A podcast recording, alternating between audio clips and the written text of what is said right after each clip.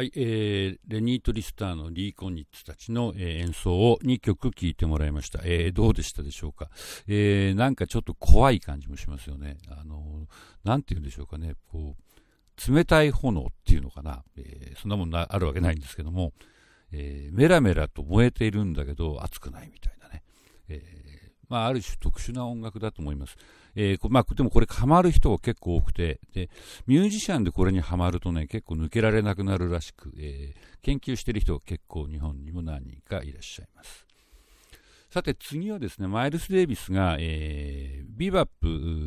の次に何をやったかっていう話をしたいと思います。えー、マイルス・デイビスは、えーまあ、ニューヨークに出てきてすぐに、えー、チャーリー・パーカーのバンドに入ったわけですね。その時彼はまだ、え20歳、19歳で入ったのかな、えー、すごい若いわけですけども、で、まあ、チャーリー・パーカーとずっとやってて、えー、まあ、 Donna Lee なんて曲も作ったりしてですね、えー、非常に貢献してるんですけど、ただその、マイルス・デイビスって自分のそのトランペッターとしての資質っていうのがビバップに向いてないっていうことに気がついたと思うんですね。つまりビバップっていうのはディジー・ガレスピーみたいなもう高音がバリバリ出て、えー、速いフレーズをバーッと吹くような人に向いてる音楽なんですよね。で、マイルスっていうのはどっちかっていうと、ニュアンスで、えー、こう聞かせるトランペッターですね。えー、まあ、中音域を主体にして、奥と数もねそ、そんなメラメラ弾かないあの吹かないでいいんだと。えー、ポンポンっていう感じで、えー、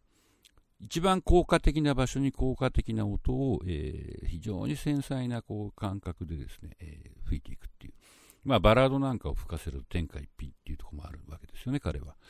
ですので、えー、まあ、チャーリー・パーカー的なビバップはもちょっと俺には限界だと、まあ、彼は多分思ったんだと思います。まあ、それで、えー、彼が考えたのが、えー、アンサンブルを主体としたバンドを作ってみたらどうかということだったんですね。で、彼は1948年に、えー、9人編成のバンドを、えー、作るわけです。えー、9人っていうのは6管なんですね。トランペット、アルトサックス、ええー、フレンチホルン、えー、トロンボーン、バリトンサックス、チューバ、えー、非常に広い音域ですよね。トランペットが一番上、一番下がチューバ。まあ、チューバの音域っていうのは、まあ、管楽器中最低音が出ますよね。で、低い方にバリトンサックスがいるのに、さらにチューバも入れると。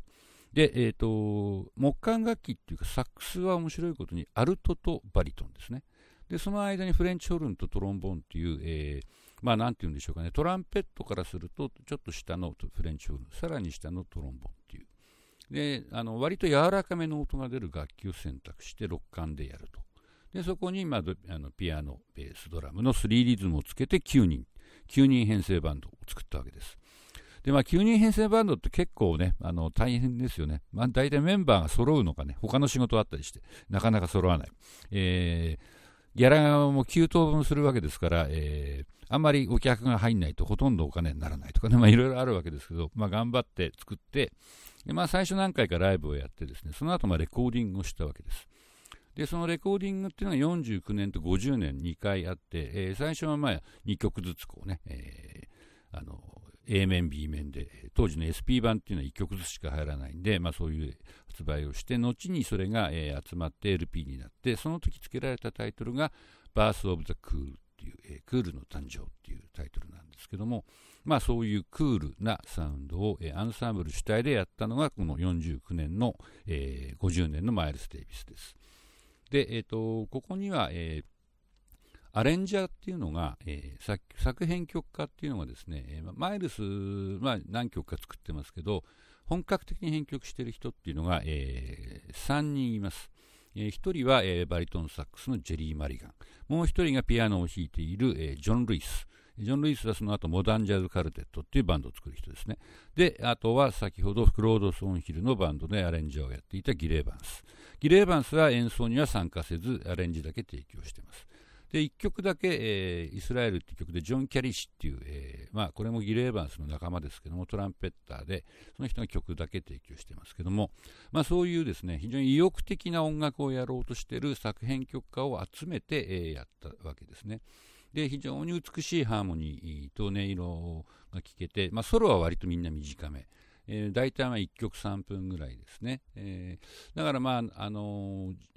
ビバップ的なジャズが好きな人にはあんまり受けないんですけど、えーまあ、今聴くと本当に美しくてしかもあの時代の古さみたいの全然感じない音楽だというふうに私は思ってます。あのこれ今、えー、これは2020年の音楽ですよって言われても、えー、ちょっと信じてしまうほどモダンというのかな、えー、時代をこう超越した美しさがあると思います。では、え、マイルス・デイビスのクールの誕生から、え、ミロのヴィーナスっていう曲とパプリシティっていう曲を聴いてみたいと思います。